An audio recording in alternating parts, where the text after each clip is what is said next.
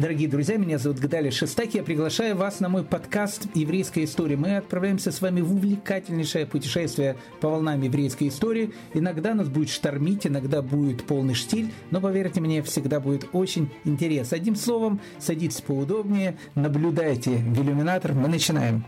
Поддержать нас можно на странице Дорви, ссылка внизу. Ваш Гдали Шестак. Здравствуйте, дорогие дамы и господа. Здравствуйте, дорогие друзья. Мы продолжаем наш экскурс в еврейскую историю.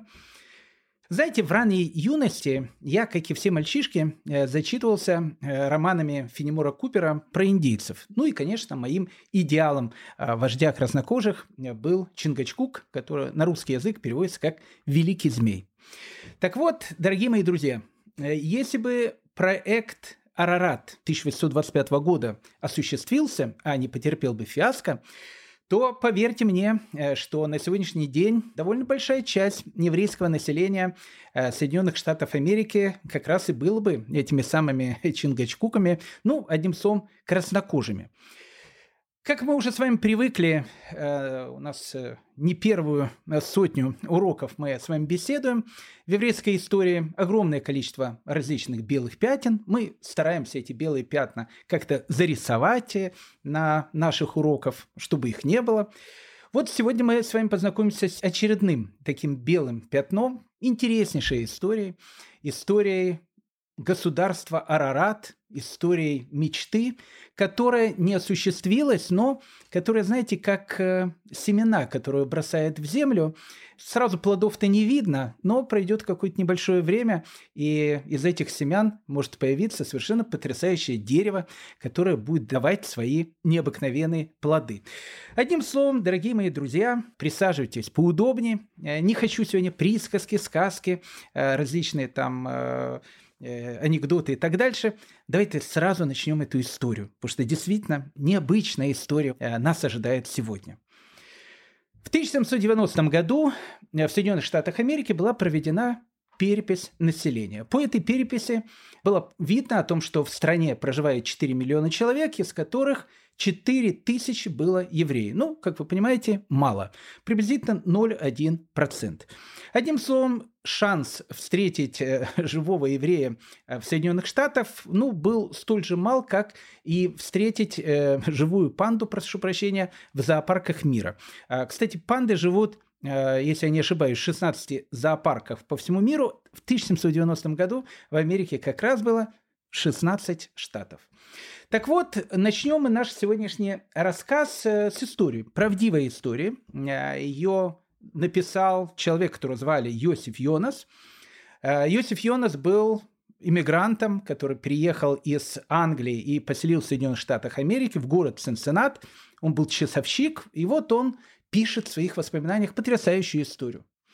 В 1816 году э, в Цинциннате проживал один единственный еврей. Наш герой, э, часовщик э, Йосиф Йонас из Англии. И вот однажды местный фермер, у которого поломались часы, решает приехать в Цинциннат для того, чтобы починить свой часовой механизм. Он приезжает в город, спрашивает, а есть ли в городе часовщик. Часовщик есть из Англии, хороший, Йосиф Йонас. Он приходит к нему, дает часы.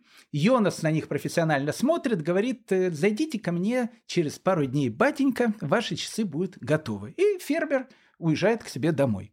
Ну, проходит не два дня, а три дня, ну, какая разница, два-три дня. Э, он приезжает в Сенсенат, приходит э, к лавочке, где, опять же, работает часовщик, видит, а, а на магазинчике висит большой амбарный замок. Ну, он подумал, может быть, его, то, что называется у нас, э, ну, как бы каббалистическими терминами кинули. Он начинает волноваться, спрашивать местных соседей, где этот э, каналия, э, часовщик, который забрал мои часы. Ему говорят, успокойтесь, успокойтесь, все нормально. Просто сегодня суббота, а Йосиф Йонас, он еврей, он по субботам не работает. Ну, фермер сказал, ну ладно, приеду в другой день. И возвращается к себе, значит, на ранчо. Возвращается на ранчо, встречает э, свою престарелую маму-старушку, рассказывает эту историю о том, что, представляешь, поехал в Цинциннат за моими, значит, там, часами, будильником. Представляешь, а в Цинциннате часовщик еврей, Ты представляешь, это же как панда говорит у нас в Соединенных Штатах Америки. Где ты еврея там встретишь? В Цинциннате. И мама его как услышала о том, что часовщик еврей, она прямо, она говорит, сынок, я тебя умоляю, когда ты э, в следующий раз поедешь э, в Цинциннат, возьми меня с собой. Я тебя, я тебя прошу, возьми меня с собой. Ну, сын говорит, ну, мам, если ты хочешь, конечно, возьму тебя с собой. И вот они, значит, приходят вдвоем к этому самому часовщику. Мама на него смотрит такими какими-то влюбленными глазами и говорит, господин Йонас, скажите, пожалуйста, вы, вы есть настоящий еврей? Ну, Йонас э, не ожидает такой реакции, говорит, ну, да, в принципе, еврей, вот мой э, паспорт, Йонас э, э, Сигизмундович Абрамсон, там, еврей по национальности. И тут, опять же, вспоминает Йонас. И эта женщина, она говорит, она посмотрела на небо и сказала, благодарю тебя, Господи, что хоть перед смертью ты удостоил меня узреть, увидеть одного из потомков Авраама какая-то чудесная история. Э, Йонас это записывает, опять же. Ну, опять же, вы спросите, а что в этом чудесного? Не, не, ну, может быть, ничего чудесного в этом нету, но как-то мы не привыкли э, к таким условиям, к таким э, сюжетам. Ну, как мы привыкли о том, что, ну, если ты еврей, то, ну, как бы, она-то христианка, и она видит его и говорит, ой, ты потомок Авраама, там, э, увидела хотя бы перед смертью потомка Авраама. Какая, какая, говорит, честь для меня. Мы не встречали таких христиан. Понимаете, вот что интересно. Э, ну, мы встречали христиан, которые говорили о том, что, не знаю, евреи пьют кровь там христианских младенцев. Ну, таких встречали. А, такие, которые говорили, что э, евреи носят э, головной убор, чтобы скрыть рога. Э, тоже таких встречали. Говорили о том, что у евреев, оказывается, есть хвост. Ну, тоже таких вещей встречали. Ну, в общем, мы все встречали. Но вот эта реакция, она какая-то необычная. И тут вот эта реакция, знаете, она будет очень важна для нашего сегодняшнего разговора. Вы знаете, не так давно, что, опять же, что значит не так давно? На прошлой неделе в Америке, э, прошлой или позапрошлой неделе, э, они проводили очередной опрос. Ну, они же постоянно опросы делают. Сколько процентов американского общества поддерживают идею, что нужно помогать Израилю в, в борьбе против Хамаса? Я вам скажу, таких людей было 70 процентов. Это очень и очень много. 70% населения. Причем, э, как вы понимаете, это и республиканцы, республиканцы практически все, это и демократы. Там у демократов есть разные, конечно, товарищи, но большая часть демократов тоже находится в этой же самой э, компашке. Почему? Потому что в Америке существует очень сильное произраильское лобби. Мы постоянно слышим про это, про израильское лобби, и у многих антисемитов, э, я уверен, складывается такое э, значит, впечатление о том, что это мировое еврейское правительство, оно уже как бы руководит всей США, там, там такое мировое израильское лобби в Америке, оно находится. Так вот, я хочу успокоить наших слушателей антисемитов, надеюсь, что их нету, а если даже они есть, э, очень хочется верить, что после наших уроков таковыми они перестанут быть. Так вот, я хочу всех успокоить в произраильском лобби в Соединенных Штатах Америки практически нету евреев. Ну, вообще нет евреев. Произраильское лобби – это христианское население Соединенных Штатов Америки. И вот реакция мамы нашего фермера из Цинцинната, она очень характерная для вот этого самого произраильского лобби, которое есть сейчас в США. Эта тема очень важная э, и очень интересная, а как, в общем, все к этому приходит и как все к этому пришло. И какое, опять же, это имеет отношение к идее Арарата, о которой мы сегодня с вами будем говорить. Ну, я уже вам говорил, садитесь поудобнее. Теперь вторично. Говорю, значит, не то, что садитесь поудобнее, а как бы Присаживайтесь, э, берите, может, кто-то из хочет взять чай, кофе. Лекция у нас идет, она идет в записи, поэтому можно остановить, потом включить дальше. Она длинная, больше часа будет идти, поэтому можно ее там прослушать э, какими-то кусочками. Но кто уже сидит и взял чай и слушает нас, э, мы тогда продолжим. 14 января 1589 года в замке Норвич, соответственно, в Англии, Все было готово к радостному такому перформансу, сжиганию э, человека на костре. Ну, я вам скажу так, э, это не совсем английская такая вот фишка э, сжигания на кострах, но в те времена правительство было католическим, и почему бы и нет. Собирались в Норвиче сжечь известного врача, кстати, священника, врача, выдающегося ученого из Кембриджа, которого звали Фрэнсис Кэт.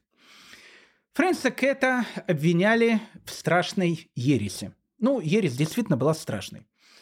Фрэнсис Кэт, опять же, будущий ученый Кембриджа, он э, говорил о том, что на самом деле Иисус не является Богом. Ну, что уже, он уже себе смертный приговор подписал, уже сразу. Он говорит, Иисус не является Богом, а Иисус является человеком. Причем таким очень хорошим, добрым, порядочным э, человеком. Более того, говорил Фрэнсис Кейт о том, что Иисус не умер. Э, он сейчас находится в Иудее, э, в Палестине, вот в Иудее, под видом обычного еврея. Он там живет сейчас в этой Иудее. И в 1588 году, так он предсказывал, э, все евреи в мире, они начнут вместе собираться и говорить всем христианам, чтобы они тоже собирались для того, чтобы приветствовать прихода Мессии, еврейского Мессии. Все евреи в мире из разных городов начнут съезжаться в землю Израиля, и наступит, э, наступит Царство Божие. Одним словом. Ну, за такие вещи, э, как вы понимаете, и в э, довольно прогрессивной Англии он уже наговорил на два сжигания на костре. 14 января 1589 года был днем дождливым, пасмурным, погода такая английская, поэтому, так как дождик моросил, э, гореть он будет долго. Его привязали к столбу, и руки, и ноги э, подожгли дрова, хворост, который был под ним. Он потух сразу, потому что, опять же, был дождь, его еще раз зажгли. И вот, когда он стоял привязанный к этому столбу, он как-то взял и развязал все руки. Ему это было очень важно – и он начал хлопать в ладоши, радостно смотреть на всех людей, которые собрались посмотреть на это потрясающее зрение сжигания человека на костре, и петь одну и ту же песню с одними и теми же словами. «Благословен Бог, благословен Бог, наконец-то я смогу осветить имя Твое». И э, с такой вот песней, и опять же с улыбкой, бив ладоши, он горел 20 минут. Кстати, э, умер он не от того, что горел, потому что костер еще не разгорелся.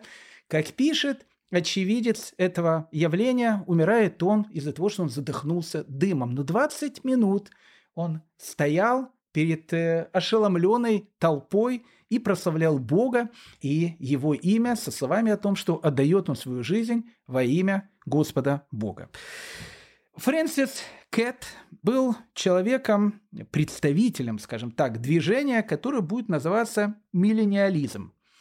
Миллениализм – это э, такое протестантское движение, которое возникнет в Англии э, вот уже в XVI веке, и Фрэнсис Кэт один из представителей этого движения.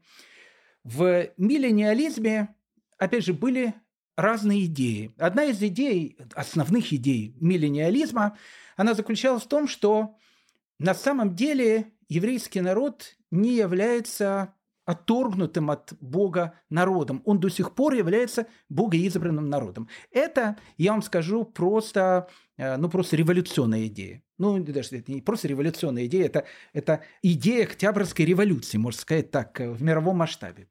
Ну, мы э, многократно уже об этом говорили когда возникает христианство и в католической э, идеологии, и в православной идеологии, ну, вообще в идеологии христианства, есть четкая идея о том, что в тот момент, когда Иисус умирает, и евреи не признают его Мессией, с этого момента они перестают быть богоизбранным народом. С этого момента э, богоизбранным народом становится, соответственно, христианская церковь. Поэтому э, с точки зрения, опять же, того же самого католицизма, когда в 1099 году захватывают э, крестоносцы Иерусалим и начинает свой крестовый поход в 1096 году, то, поверьте мне, это была борьба за репатриацию. потому что, ну, и Папа Римский, и, и вся католическая церковь, они просто четко были уверены о том, что они едут освобождать свою родную страну, э, потому что, ну, как бы они есть новым Израилем. А что делать со старым Израилем? А старый Израиль, э, все, сошел с э, арены мировой истории. Так вот, в идее миллениализма появляется совершенно другая точка зрения, которая говорит о том, что нет, евреи не остались, богоизбранным народом, и Мессия должен прийти к ним, именно к ним должен прийти Мессия. Ну, понятно, они Мессия называют Иисуса, это второй уже вопрос. Но он должен прийти именно к ним, и придет он именно к ним тогда, когда евреи вернутся в свою землю. Евреи вернутся в свою землю, в землю Израиля, и вот к ним придет Иисус, Мессия, они его, значит, соответственно, конечно, признают, с этого момента начнется тысячелетие правления Мессии. В конце этого тысячелетнего периода состоится такой бой века, бой между Иисусом и сатаной. Ну, кстати, это э, не совсем уже, конечно, монотеистические идеи, это такие дуалистические идеи зороастризма. Есть Бог добрый, Бог злой, сатана, э, там, Иисус и так дальше. Э, ну, это уже вторая вещь. А, и, безусловно, Иисус, он побеждает, и все, значит, будут там радостные, счастливые, и, в общем, все будут жить в Царстве Божьем. Одним словом. Поэтому, с точки зрения миллениализма, идея вообще мессианства и идея прихода Иисуса, она связана в первую очередь с тем, что евреи должны прийти в землю Израиля, и вообще до того, пока он не пришел, они даже и могут э, не быть христианами – Наоборот, их нужно, их нужно беречь как зеницу ока, понимаете? Идея о чем говорит. Ну, как бы, а что будет, если евреев не будет тогда, а кому тогда Мессия придет? И вот э, эта идея, она начинает развиваться в Англии. Э, в 18 веке в Испании был такой монах-иезуит, его звали э, Мануэль Ликунс. Вот этот Мануэль Ликунс – он пишет несколько книг. Ну, понятно, пишет под псевдонимом, потому что если он писал бы под своим именем, а, его бы, я думаю, сначала разрезали бы на кусочки, потом а, положили бы в консервы а, под названием тушенка испанская, и а потом все, что осталось бы, сожгли просто на костре. Потому что то, что он пишет, это для иезуитского монаха, как вы понимаете, было просто неприемлемо. Поэтому он пишет под псевдонимом Раф Ишуафат Бенезра. Вот так, по таким псевдонимам. Э, миллениализм, у них был очень большой интерес вообще ко всему еврейскому. И вот он тоже пишет такую книгу, и эта книга распространяется по э, Европе, в первую очередь по протестантской Англии, где вот появляются эти идеи. И там вот, вот эта вот доктрина о том, что евреи должны собираться в землю Израиля, мы должны им в этом помогать и так дальше, она вся там, в принципе, высказана. Ну, центром этого движения была Англия – ну, как вы знаете, из э, Англии э, потихонечку все начинают переезжать в Новую Англию. Это один из местностей в Соединенных Штатах Америки. И вот уже в конце 18-го, в начале 19 -го года центром этих христиан-евангелистов с этой вот идеей становится уже не только Англия, но и Соединенные Штаты Америки. В первую очередь это Нью-Йорк и Новая Англия. Это вот как бы место, где вот эти идеи не процветали. Ну, для того, чтобы, опять же, не быть голословным, а, нужно сказать, что многие президенты Соединенных Штатов Америки, они были под такими же точными идеями. Допустим, второй президент Соединенных Штатов Америки Джон Адамс. А, он пишет в начале XIX а, века письмо Ван дер Кампу, в котором он, в принципе, и высказывает свою точку зрения, свое отношение вообще к еврейскому народу решительно не согласен с Вольтером, неистовым антисемитом. Это в скобочках, это он пишет. Я настаиваю, что евреи сделали больше для воспитания человека, чем любой другой народ. Если бы я был атеистом и верил в слепую судьбу, то я все равно бы считал, что судьба евреев – быть основным инструментом развития цивилизации. Я верю, что евреям выпал жребий хранить и проповедует всему человечеству доктрину о великом, разумном, мудром и всемогущем властелине Вселенной. Эту доктрину я считаю основным исходным принципом всей морали и, следовательно, всей человеческой э, цивилизации. Это, э, между прочим, э, дорогие мои друзья, Джон Адамс, второй президент Соединенных Штатов Америки. Поэтому в начале 19 и, соответственно, в конце 18 века среди американских христиан и евангелистов э, ну, вот возникает мода на все еврейское, изучением там э, э, все, что связано с еврейским Танахом, то, что христиане называют Ветхим Заветом, с иудаизмом, с евреями. Еврей становится уже не отродьем дьявола, а становится представителем Божьего народа, который должен открыть для всех Мессию. И вот э, в этот самый момент, э, в момент такого необыкновенного подъема среди христиан-евангелистов, э, и, в принципе, и начинается э, наша история. А наша история начинается 19 э, июля 1785 года, когда в городе Филадельфия, в Португалии, сефарской семье, Нох, э, рождается мальчик, которого при рождении называют Мордыхаем Мануэлем Нохом. Ну, сразу нужно э, обозначить э, какие-то контуры. Мы с вами говорили о том, что в США живет 4 миллиона, из которых 4 тысячи евреев. В основном евреи, о которых мы сейчас говорим, это евреи-сефарды. Э, по большей части те сефарды, которые приехали либо из Голландии, либо из Англии. Из Англии в основном едут тоже евреи-сефарды. Пока их еще очень мало. Пока еще в Соединенных Штатах Америки практически нету ашкеназов. Они начнут туда приезжать ну, в первой половине XIX века. Сначала это будет много немецких евреев, а потом из России э, там миллионами начнут ехать. Но это будет потом. А вот сейчас, в конце XVIII века, ашкеназов практически на э, американском континенте и не на американском континенте. Именно в Соединенных Штатах их нету. И вот э, папа Мардыхая Мануэля э, Ноха, которого звали тоже Мануэль Нох, он, кстати, был участником войны за независимость, был патриотом, рьяным таким патриотом. Вообще евреи, они были очень-очень патриотически настроены. И поэтому Мардыхай Нох, он воспитывается тоже в этой патриотической семье, и он вот всю жизнь мы будем видеть в нем этот э, американский патриотизм. Когда он был маленьким мальчиком, у него умирает мама, он воспитывается у дедушки, ну то есть маминого папы. Мальчик очень толковый и очень талантливый. Э, то есть э, он уже с детства знает много языков, он человек вообще сам очень харизматичный, и видно то, что у него есть, э, ну, скажем так, писательский какой-то талант. Он любит писать. Потом, кстати, э, Мардыхай Нох станет одним из основоположников э, современной американской драматургии. Об этом мы поговорим чуть позже. Также он начинает увлекаться и политикой. И вот в 1811 году президент Джеймс Мединсон посылает Мардыхая Ноха американским консулом в Ригу. Ну, практически он становится послом Америки в Риге.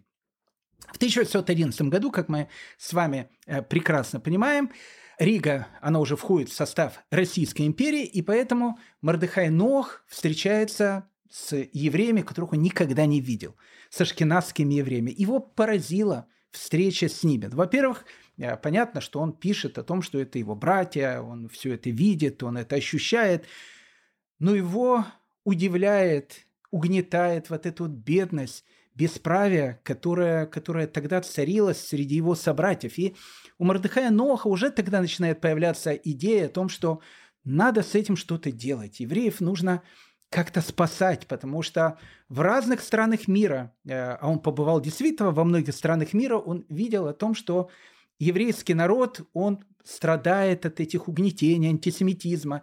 Ну, в общем, всех тех вещей, которые сопровождают еврейский народ уже не первое тысячелетие. Побыв в Риге э, недолго, э, его назначают на новую должность консулом в Тунисе. И дают ему такую, скажем так, пикантную миссию, поручение. Дело в том, что там вокруг э, всех этих, э, значит, морских территорий очень хорошо работали алжирские пираты, такие хуситы того времени. Они захватывали корабли, а, соответственно, они захватывали не просто корабли разных стран, но они захватывали корабли, где были американские граждане.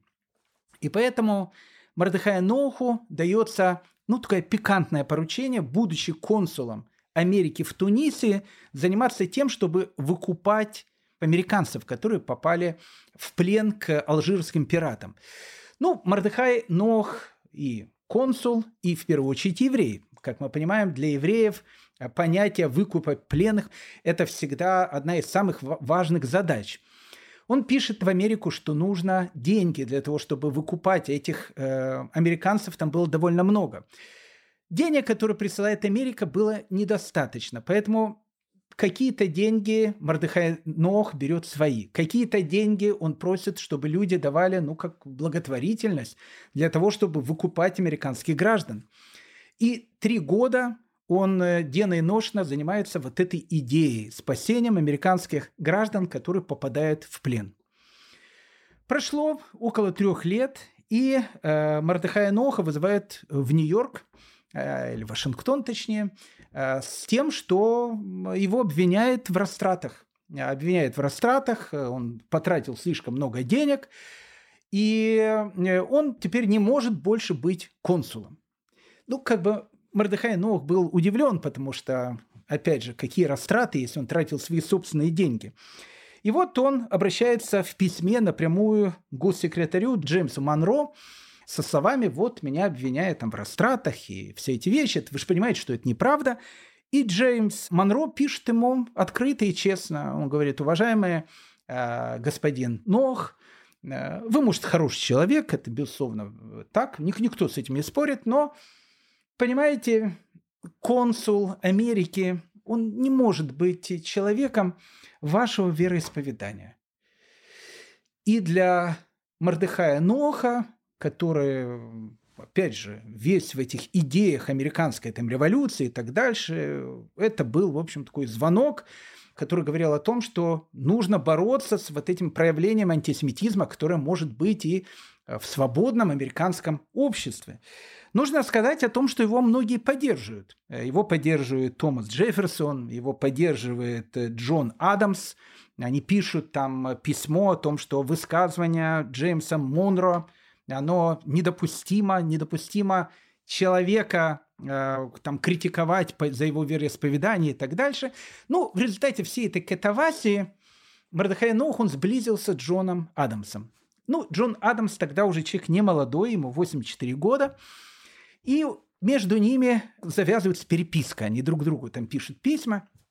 И Мордыхай Нох пишет Джону Адамсу, если э, у него есть свободное время, я бы с большим удовольствием э, выслал бы господину Адамсу э, мои путевые записки о том, как я был в Тунисе, что я видел, мои впечатления от Туниса. И Адамс говорит, я с огромным удовольствием прочту ваши путевые записки. И он присылает ему путевые записки, когда он был консулом в Тунисе. Ну, опять же, то, что мы говорили, Мардыхай Нох, он будущий, он уже и сейчас драматург, но он человек, у которого есть большие литературные способности. И он пишет очень красиво. Адамсу очень понравилась эта вещь, и Адамс пишет ему в письме. Он говорит, что Уважаемый господин Нох, мне кажется, что вам следовало бы поехать в Иудею а лучше всего в Иерусалим. И было бы так интересно, а если бы вы туда поехали, изучили, а что там происходит э, в Палестине, э, в земле Израиля, как там живут люди, как там живут евреи. Это всем будет очень-очень интересно. И если вы напишете э, ваши путевые записки, они будут интересны не только мне, но они будут интересны и всем остальным американцам. Дальше Джон Адамс продолжает ему писать в письме – вы могли бы встать во главе ста тысяч израильтян и идти с ними в Иудею и завоевать эту страну и восстанавливать свой народ во владычестве над ней. Ибо я действительно желаю, чтобы евреи снова стали в Иудее независимым народом.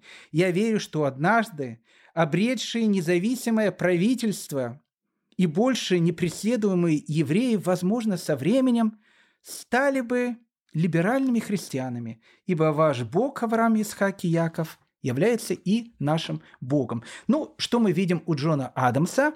У Джона Адамса мы видим ту же самую вещь. С одной стороны, прекрасное отношение к евреям, да, но с определенной идеей. Э, потому что это идея христиан-евангелистов. То есть мы евреям помогаем, евреи туда приходят, но понятно, каждый из нас уверен, что все это закончится тем, что э, все евреи рано или поздно перейдут в христианство.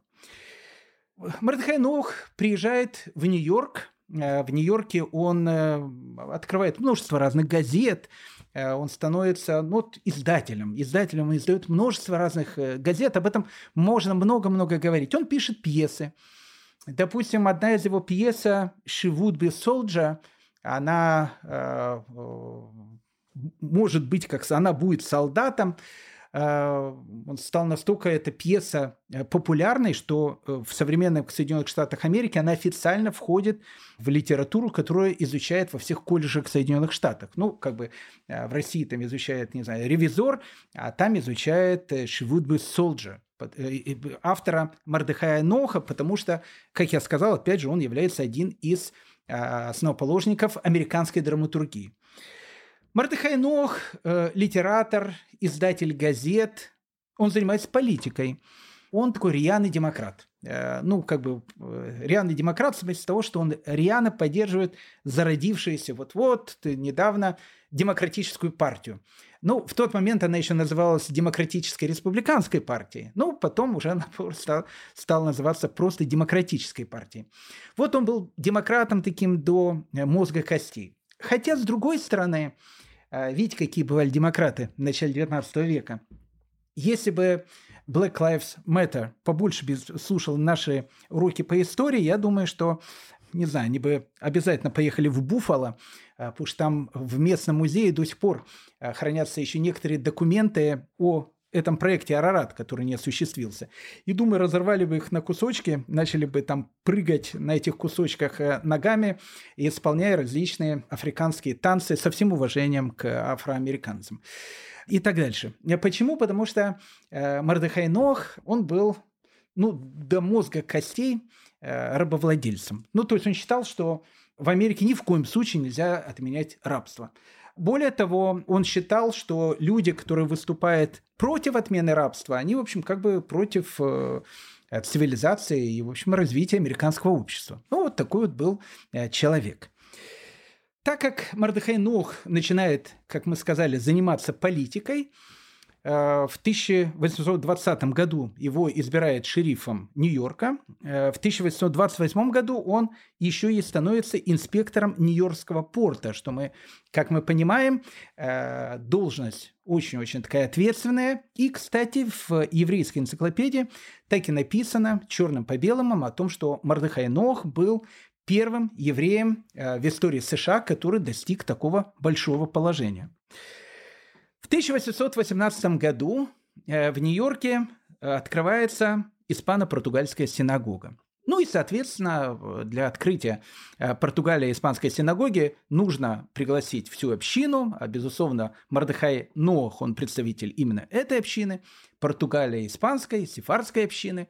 Ну и, безусловно, он, конечно же, свадебный генерал, человек, который занимает столь высокий пост. И вот он приходит на открытие этой синагоги, и Равин торжественно говорит, а сейчас слово предоставляется нашему любимому. Э, он еще тогда не был шерифом, тогда он и, и не был еще тогда начальником и инспектором порта, но он уже был известным литератором, э, драматургом, политиком. Э, в общем, нашему уважаемому Мордыхаю Ноху. И Мордыхай Нох выходит и дает свое выступление, читает свою речь. Эта речь поразила многих. Он говорил о том, что он на своем веку, хотя он еще был относительно молодой человек, много путешествовал. Он был и в Российской империи, он был и на Востоке. Он знаком с судьбой еврейского народа в разных странах мира, и он видит о том, что еврейский народ страдает, еврейскому народу плохо, еврейский народ нужно спасать, и у всего еврейского народа, как и у каждого еврея, есть одна мечта.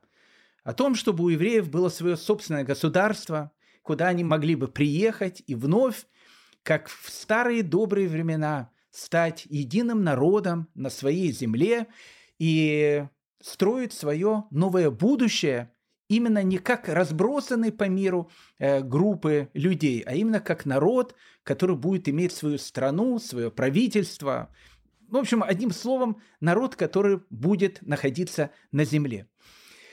Мардыхай Ноу говорит о том, что он считает, что сейчас как раз пришло время к тому, чтобы осуществить эту древнюю мечту, и должен появиться кто-то, кто возьмет на себя вот эту вот идею, эту миссию, сделать первый шаг для ее осуществления. Интересно, э, и тут очень важная такая вот вещь, она действительно очень важная, э, Мордыхай Ноах, когда говорит о том, что э, для евреев нужно будет создавать свою страну, куда они могли бы приехать и где они могли бы жить, Э, Мардыхай Нох, э, кроме евреев, э, в общем, не только евреев туда относят. Он туда относит, кстати, и всех американских индейцев – а, ни много ни мало. Это будет тоже, как я сказал, одна из э, довольно таких интересных частей э, нашей сегодняшней беседы, потому что э, Мардыхай Нох уверен о том, что все американские индейцы, там иракезы всякие, там другие инки и другие товарищи, они, в принципе, являются, по большому счету, евреями. Они являются потомками потерянных десяти колен Израилевых. Я вам хочу сказать такую вещь, э, дорогие мои друзья, что плюс-минус в это же время, да, причем плюс-минус, в это же время такой товарищ, который звали Джозеф Смит, знаете такого товарища? Ну, если не знаете, я вам хочу сказать, что Джозеф Смит был создателем самой крупной христианской церкви э, в мире. Вот, ну, вполне серьезно. Самая крупная, можно даже не самая крупная, это не, не так. Она, может, не самая крупная, а самой богатой э, христианской церкви в мире. Это мормоны. Э, мормоны – это еще те такие товарищи. Вот э, Джозеф Смит плюс-минус э, в это же самое время он говорит, что ему там открываются различные там э, такие вот явления, э, там галлюцинации и так дальше. И Джозеф Смит, вот у него будет сформирована идея этой, этой церкви мормонов. Потому что в 1830 году, когда он издаст книгу мормонов, которую он скажет, что он нашел где-то там в пещере и так дальше, э, сюжет ее будет э, плюс-минус такой же, что в 600 году до новой эры за приблизительно 16 лет до разрушения Иерусалимского храма многие израильтяне он там прямо описывает путь через Сибирь, там Берингов пролив, там эскимосов, Аляску, там все вот эти вот вещи, Канаду.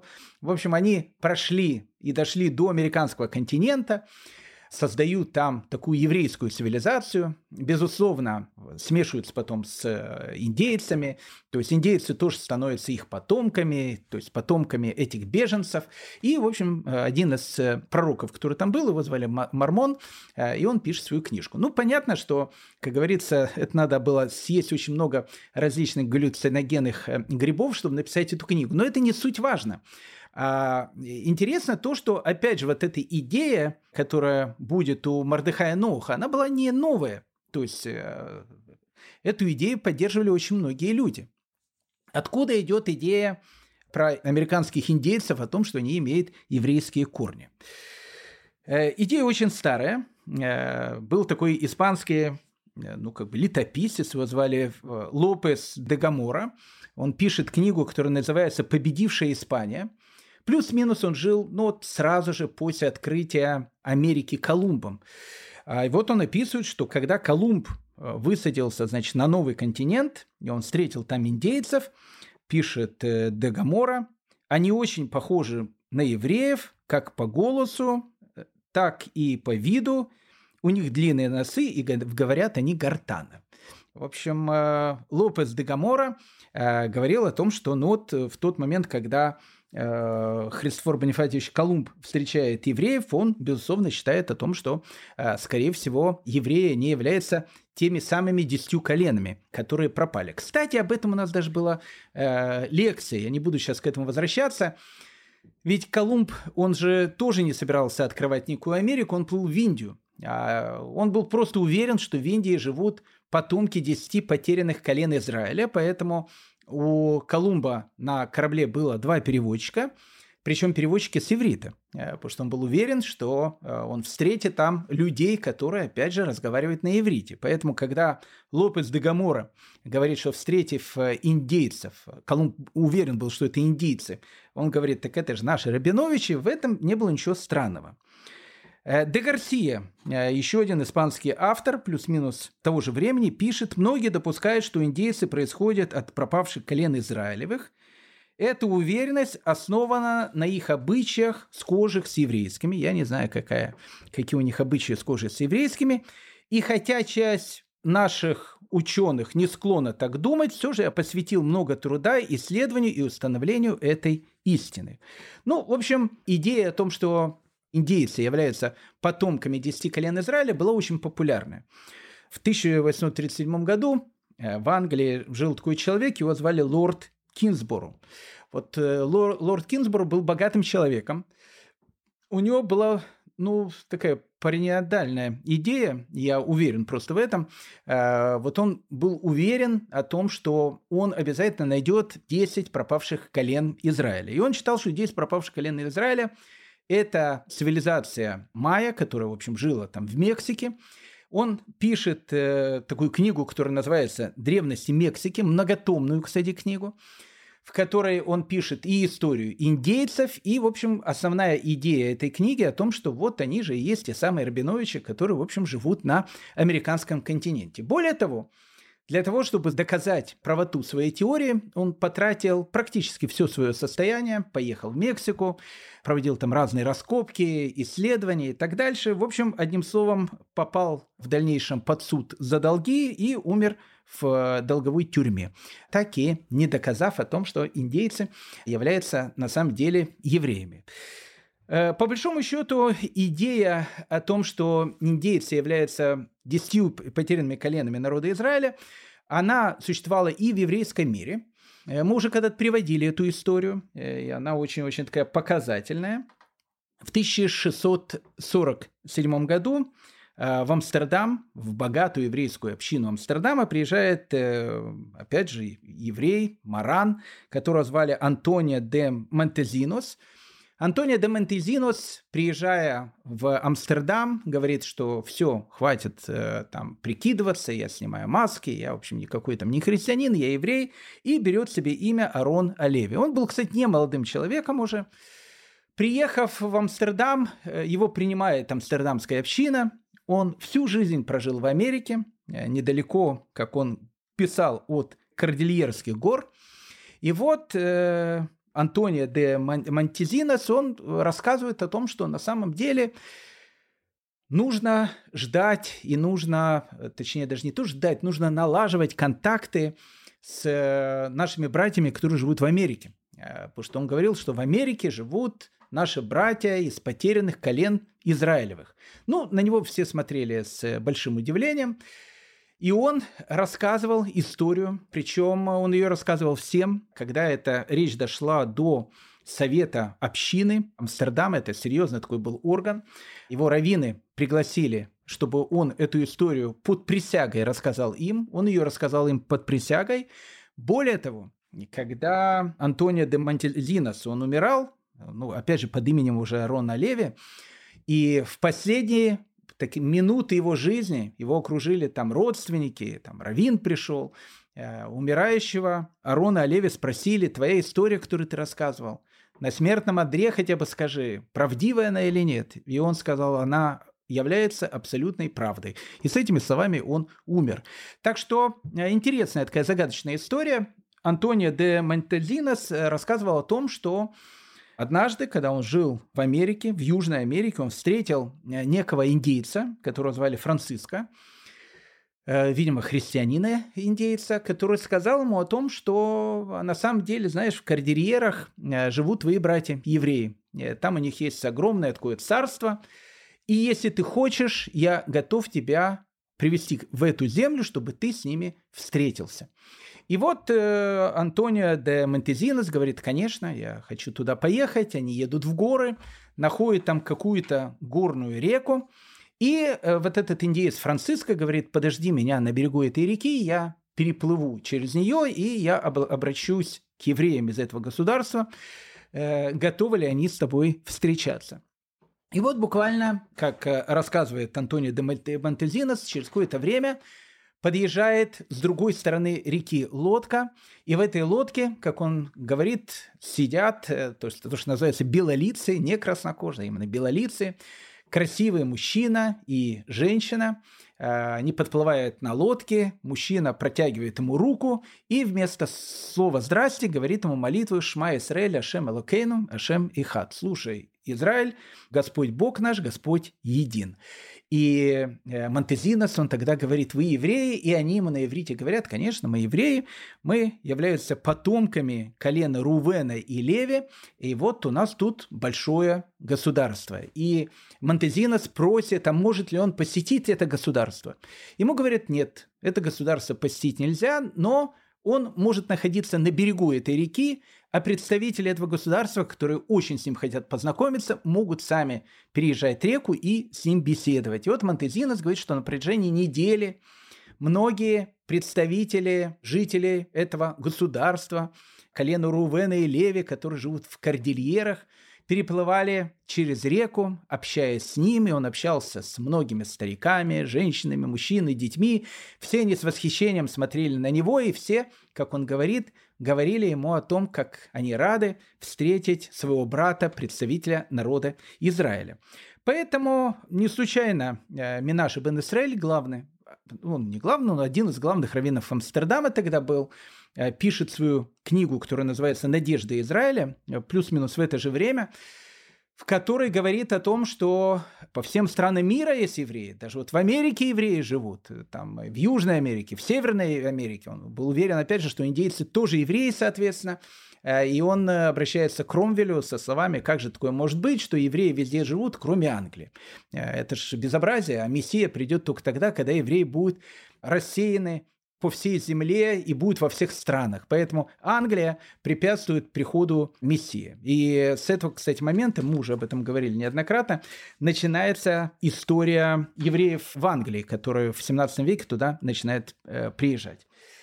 Как бы там ни было, вся вот эта вот идея, которая тогда царила в воздухе, и открытие синагоги в 1818 году, и речь Мардыхая Ноха о том, что все евреи должны собираться в своей земле и там строить свой дом, она через некоторое время у Мардыхая Ноха начинает э, то, что называется, облекаться плотью и кровью.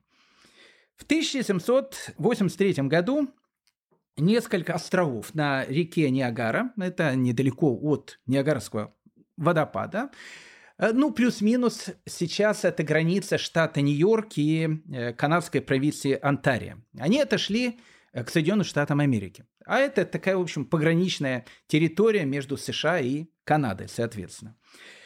На реке Ниагара находится несколько островов. Один из этих островов – это остров, который называется Гранд-Айленд. В 1796 году иракезы Э, они обращаются к американскому правительству со словами о том, что полное безобразие. Гранд-Айленд всегда был иракетским островом, э, а сейчас, когда он опять же принадлежит Соединенным Штатам Америки, иракезы требуют, чтобы правительство Америки признало, э, что этот остров принадлежит иракезам, и они там могут там свободно э, жить, существовать и, в общем, как бы развиваться. Правительство Соединенных Штатов Америки в 1796 году дает иракезам это право, но так как стычки э, между Америкой и Канадой на границе происходили периодически, 12 сентября 1815 года американское правительство решает выкупить Гранд Айленд у иракезов и выкупает его за тысячу долларов э, с тем, чтобы, э, в общем, там строить какие-то, э, ну, не знаю, там, города американские, заселять эту местность, которая была совершенно дикой, это запад штата Нью-Йорк, заселять ее иммигрантами для того, чтобы притязания Канады, они, в общем, в дальнейшем не как бы не продолжались, а наоборот прекращались. Итак, в 1915 году Гранд Айленд выкупает правительство Соединенных Штатов Америки. Ну, тут начинается сразу самозахват, не только индейцы, но и различные там товарищи, видя о том, что остров как будто бы уже и ничей, он и не индейский, и не американский, то есть, ну, как бы он американский, но там ничего нету, просто он ну, как бы голый остров недалеко от Ниагары, Ниагарского водопада, там буквально 13 километров, красотища такая полная. Недалеко, кстати, от города Буффало он находится. Начинается какой-то самозахват, и в 1819 году губернатор штата Нью-Йорк, которого звали Клинтон, выбивает э, всех товарищей, которые, в общем, как бы захватили э, незаконно всю эту территорию и говорит о том, что мы за то, чтобы всю землю на этом острове выкупили, и за то, чтобы туда, в общем, приезжали там новые мигранты, заселяли эту территорию. Одним словом, к 3 июлю 1825 э, года вся земля на Гранд-Айленде выставляется на торги, что, в общем, каждый человек ее может купить. Один акр земли тогда стоил 4 доллара 38 центов, э, что, в принципе, было очень недорого, потому что э, если перевести эту сумму на 2022 год, то один акр стоил 113 долларов. Как мы понимаем, э, деньги небольшие за акр земли. И вот было сказано, что люди могут скупить всю эту землю, построить там город, в общем, и развивать, соответственно, этот остров на реке Ниагара. И вот в этот самый момент и появляется идея Мардыхая Ноха. В чем заключалась его идея? Так как он считал, что у евреев должно быть свое государство, так как он считал, что евреи не должны жить на своей земле, но поехать в землю Израиля, как говорил Нох, сейчас это невероятно. Ну, как бы это, это вещь, это мечта, но она пока неосуществима.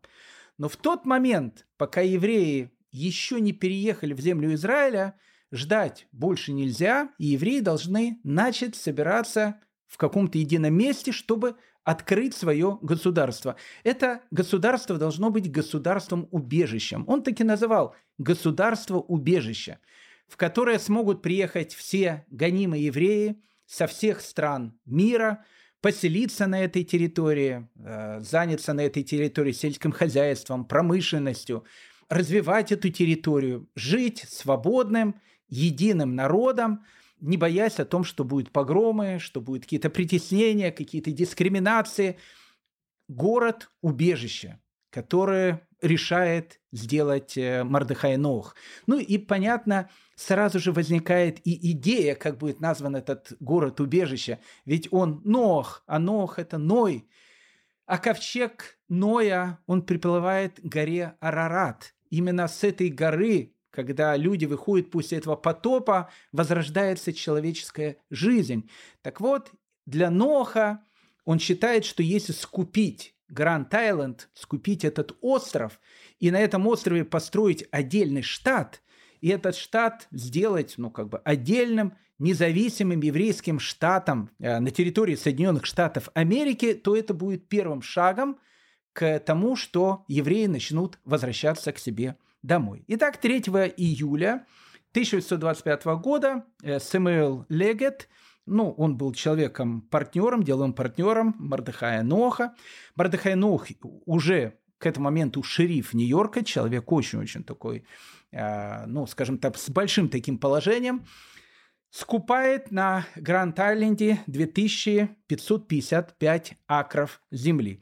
Это довольно большая такая территория, и так как он был не только политиком и не только шерифом Нью-Йорка, э, он еще был и газетчиком, у которого было огромное количество разных газет, теперь по всей Америке начинает идти новая новость.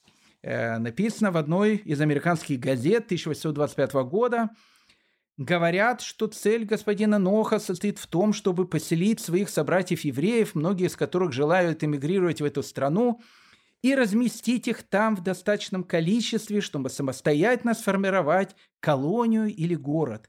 Для этой цели был выбран Гранд-Айленд. Также сообщается, что краеугольный камень города будет заложен на этом острове – соответствующими масонскими и религиозными церемониями в течение нынешнего лета. Кстати, очень важно подчеркнуть, э, Мардхай Нох, он масон. Э, ну, не надо тут э, сразу там рвать на себя волосы, кричать, это ж как же масон. Масонами тогда были все и президент Соединенных Штатов Америки, и обратить внимание на доллар там с пирамидой в виде глаза. Ну, в общем, это все привет масонской ложе. Э, Александр Сергеевич Пушкин был масоном. Э, в общем, Тогда, скажем так, каждый интеллигентный человек, в общем, должен был быть масоном. Мордыхай Ноух, да, действительно состоял в ложе. И когда будет э, открытие нового государства, Арарат, э, там будет принимать участие и церковь, и масоны. Вместе, кстати. Вот, вот это все соединятся. И жиды, масоны, и, в общем, э, протестантская церковь вместе будет при открытии вот этого государства Арарат. Итак, Мордыхай Нох, он начинает как бы кампанию, он об этом печатают в разных газетах. Он заказывает на одном из э, карьеров Кливленда камень, который он считает должен стать неким таким краеугольным камнем, с которого будет начинаться его новое государство. Нью-Йоркская газета конца лета 1825 года пишет «Дочь Израиля воскресает, еврейская нация поднимается из праха, они уже приобрели обширные земли в Гранд-Айленде. Эта земля будет местом вечного пребывания сынов Израиля. Ну, как вы понимаете, э, Мордыхая Ноха поддерживают, э, ну, в первую очередь, не евреи, потому что евреев-то там мало, а в первую очередь христиане-евангелисты, потому что идея а на самом деле вот она такая вот идея про израильского лобби. А, евреи начинают собираться, вот сейчас они будут собираться на свою территорию, начнут э, организовывать государство, а потом, как говорил Джон Адамс, э, Мардхай Нох может возглавить там сотни тысяч евреев прийти в землю Израиля. Американское правительство, безусловно, поможет. А, и, в общем, как бы э, будет начало мессианской эпохи. Ну, Мордыхай Нох, безусловно, был шоуменом. Тут вообще говорить об этом нечего. Он э, как бы рекламная кампания, она все, все больше и больше начинает набирать обороты, потому что как бы официальное открытие нового еврейского государства, точнее нового еврейского штата, э, назначено 17 сентября 1825 года, э, и он делает различные такие перформансы. Ну вот он по реке Ниагара запускает такой ковчег – ну, как бы такой большой корабль, который он сделал в виде ковчега. У местных циркачей он одалживает различных диких животных, сажает э, на этот ковчег диких животных, и вот он курсирует по Ниагара туда-обратно, и все видят этот э, ног ковчег с э, дикими животными. Об этом, безусловно, пишут все американские газеты. Ну, в общем, Америка находится в состоянии такого возбуждения, потому что на 17 сентября 1825 года официально объявлено о первом еврейском государстве после разрушения э, второго храма, который будет аб- абсолютно еврейским и которое, опять же, все подчеркивали, будет первым шагом к возвращению евреев в землю Израиля. Мардыхай Нох рассылает письма по всем еврейским общинам мира. Он пишет о том, что наступило время, когда каждый еврей с любой страны мира, где бы он ни находился, он может и должен приехать в новую страну, в новый штат, а, который будет называться Арарат, в Соединенные Штаты Америки. Он будет иметь полные права и свободы. Американское правительство и лично Мордыхай Нох будет содействовать всему, чтобы на первое время у новых переселенцев было все, что им нужно для того, чтобы создать настоящее еврейское государство – Гражданство этого государства будет иметь все евреи, потомки Авраама, Исхака и Якова, и все индейцы. То есть, э, опять же, в декларации э, Мордыхая Ноха было сказано о том, что Грэнд Айленд – это территория еврейского народа, куда могут приезжать все, соответственно, евреи и индейцы, потому что индейцы – это тоже евреи, и, в общем, создавать там свое государство. Любой иммигрант, э, репатриантом не назову, иммигрант, который будет туда приезжать, должен выполнить два условия. Э, условие номер один. Э, он должен подписать о том, что он обязуется иметь не более одной жены. Я не знаю, откуда у Мардыхая Ноха э, были представления о двух женах. У сефарских некоторых евреев иногда э, были такие э, вещи и в те времена, но это было крайне редко. И, как мы с вами говорили, это было в том случае, если брак был бездетным, и человек э, с разрешения первой жены мог взять вторую жену. Ну, то есть, как мы видим, это была такая ну, очень редкая вещь. Почему Мордыхай Нох об этом пишет? Ну, наверное, э, так как он э, с еврейской традицией был знаком, но был знаком так э, больше теоретически, чем практически, вот он пишет это первым условием, не больше одной жены. Дальше он пишет, что для того, чтобы проект был успешным, каждый еврей, который живет в мире, обязан дать на новое еврейское государство всего лишь один доллар. И все. Ну, я не знаю, сколько тогда евреев было в мире. Я думаю, что ну, до 10 тысяч так точно было. А если каждый еврей в мире дал бы по одному доллару, то, в принципе, 10 миллионов долларов, поверьте мне, это были бы э, для 1825 года немалые деньги, э, если Гранд Айленд выкупили за 1000 долларов. Все это еще раз было обставлено очень так красиво, празднично. Плюс в октябре должны были там открывать новый канал, канал Эри, который, опять же, тоже должно было быть официальное его открытие, поэтому должны были быть большие празднества, и вот эти празднества по открытию канала Эри э, нужно было начать именно с провозглашения нового штата Арарат. Кстати, Мордыхай Нох э, подписывался в, в, в письме э, «С Божьей милостью правитель штата и судья в Израиле».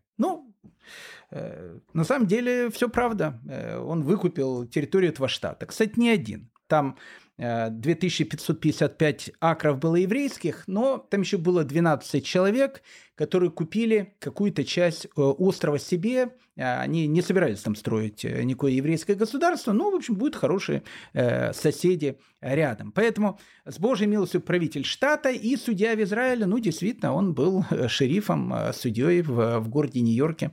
Все абсолютно правда. Итак, 1825 год, 17 сентября, Буффало, открытие первого еврейского государства с момента разрушения э, Иерусалимского храма. Понятно, что это все было обставлено с необыкновенной пышностью, и э, это событие произвело огромное впечатление на все американское общество. Пишет американская газета. Солдаты стояли в две шеренги перед зданием. Гости входили туда стройными рядами. Среди них были и индейцы, которых господин Нох считает потомками пропавших колен Израиля. Они также могут поселиться в еврейском штате. Устроитель торжества был облачен в вышитое шелковое одеяние – на шее у него висела золотая цепь, на груди золотая медаль. Музыканты играли марш, сочиненный по случаю события, читали псалмы, отрывки из книги Маковеев и главы из книг пророков в сопровождении хорового пения. Посреди зала лежал камень, на нем было выбито на иврите «Слушай, Израиль, Господь Бог наш, Господь один». И ниже на английском языке «Арарат – место убежища евреев – заложен Мордыхаем Эммануэлем Нохом в пятый день месяца Тишрей 5586 года, в сентябре 1825 года, в 50-ю годовщину независимости Америки. По окончании церемонии господин Нох воскликнул «Радуйся и ликуй, дочь Израиля, сегодня ты опять стала нацией». Затем приглашенные вышли из здания под пушечные залпы, и таким образом завершилось это редкое и оригинальное торжество освящения. Так, э, в принципе, 17 сентября 1825 э, года э, у евреев появилось свое государство. Государство Арарат, рядом с городом Буффало, в 13 километров от Ниагарского водопада. Места, поверьте мне, действительно очень-очень красивые. Ну, тут как бы все красиво очень начиналось, но как-то изначально пошло не по тем рейсам. Буквально через э, год после этого события э, вся Америка, э, она погрузилась ну, в такую, скажем так, антимасонские настроения, которые вошли в историю под именем антимасонский хаос. Началось оно с убийства Уильяма Моргана – ну, известная это была история, там, э, ну, сам был такой алкоголик этот Морган, и масоном еще там был, масоны его выгнали, и он сказал, тогда я сейчас, значит, э, расскажу все ваши, значит, масонские там тайны, чтобы их знали все. Ну и потом Морган пропал. Его там нашли утопленным в какой-то реке, обвинили, что его масоны убили, потому что боялись, что он раскроет их тайну. И начинается вот антимасонская истерия. Еще раз я вам хочу сказать, что масонов в Америке тогда было очень-очень много. И так как, э, в принципе, Мордыхай Нох сам был масоном, то он попал тоже под эту масонскую э, свистопляску. И, опять же, когда открывали Арарат, там присутствовали масоны также, вместе, опять же, с местной церковью. Поэтому некоторые считают, что это сразу как-то сбавило популярность э, всему этому проекту. На самом деле это не так. А, на самом деле популярность этому проекту сбавило то, что проект был красивым. Ну, первые отказались индейцы. Э, индейцы сказали, слушайте, ну, мы как бы, э, ну, мы как бы уважаем э, все эти вещи, но обрезаться мы не собираемся. Мы как бы, мы индейцы, там, ну, есть Чингачкук и будет Чингачкук. Не, мы можем тут поселиться, пожалуйста, но если вы нас считаете евреями, называйте нас хоть инопланетянами, но как бы мы индейцы, будем жить как индейцы. Э, никаких синагог мы ходить не будем. И особого энтузиазма у индейцев переселяться на Гранд-Айленд не было. Но в первую очередь туда же дело не в индейцах. А дело в том, что по всему миру, когда он разослал эти известия, э, ну, как бы на них отреагировали как э, на пуримскую шутку. Ну, как бы никто всерьез не воспринял то, что какой-то там еврей в Америке там собирается сделать какой-то свой штат, там, приезжайте – Эту Америку тогда еще никто не знал, что это такое. Это же не конец 19 века, когда в Америку будет огромнейшая иммиграция. Поэтому проект сразу не пошел. Э, Мордехай Нох очень надеялся на то, что сефарско-португальская синагога Лондона, а там была очень сильная община, она поддержит этот проект. И хотя бы тогда евреи из Англии смогут туда переселяться. Но сефарская община Лондона пишет э, Ноху письмо. Сообщаем господину Ноху, что почтенные господа Хершель и Мелдони, раввины Лондона, и я благодарим его, но решительно отказываемся от принятия его инициативы. Мы заявляем, что согласно нашей традиции только Бог знает время восстановления Царства Израиля, и только Он один сделает этот процесс известным всем людям на земле – знаками совершенно недвусмысленными, и что каждая попытка с нашей стороны предпринять это по любым политическим и национальным мотивам запрещена как акт измены и бунта против Всевышнего. Ну, в общем, одним словом, лондонская община э, написала Мардхая Ноуху о том, что это все как бы хорошо, оно звучит как э, пуримская шутка, но не более этого. Государство было провозглашено, э, штат был сделан, ну даже не штат, территория. Она пустовала, никто туда не приезжал, никто туда не селился. И к 1833 году Мардахай Нох был вынужден объявить о том, что идея государства Арарат, она потерпела фиаско. В 1833 году он распродает все земли, которые он покупает, и на острове Гранд-Айленд э, в скором времени будет создан город, который так и будет называться Гранд-Айленд, э, который до сих пор находится на месте несостоявшегося э, еврейского государства на территории Соединенных Штатов Америки. Со временем, уже начиная с 30-х годов, когда не получилась идея Арарата, Мордехай Нох стал проповедовать другую идею. Он начал говорить о том, что изначально идея Арарата, она должна была потерпеть фиаско, потому что не может еврейский народ э, жить ни на какой территории, кроме земли Израиля, и поэтому вместо того, чтобы строить какие-то призрачные государства на каких-то различных территориях, евреи должны собраться вместе в землю Израиля, скупать там землю, начинать ее обрабатывать для того, чтобы начать возвращение в землю Израиля. Это становится одна из основных идей Мордыхая Ноха. В 1844 году он выступал на собрании христиан-евангелистов в Нью-Йорке. Еще раз, христиане-евангелисты Америки, точно так же, как христианин-протестант, евангелист лорд Бальфур, который, кстати, и подпишет потом декларацию Бальфура, это все одна и та же идея, которая будет. Э, Бальфур, лорд Бальфур, говорили, он знал географию и имена царей земли Израиля лучше, чем географию Англии и имена английских царей. А он был, в общем, э, человеком в правительстве, один из э, глав Британской империи.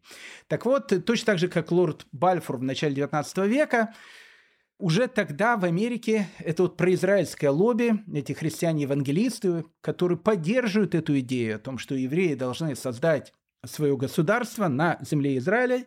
И вот, выступая на их съезде в 1844 году, Мардыхай Нох призывает э, всех христиан, опять же, христиан-евангелистов, потому что другие э, к этому не имеют никакого отношения, сделать все возможное, что в их силах, чтобы помочь еврейскому народу вернуться в землю Израиля. Он заканчивает свою речь словами «От этой надежды не смогут отказаться никогда. Это наша жизнь, это наша мечта, и она обязательно когда-нибудь осуществится».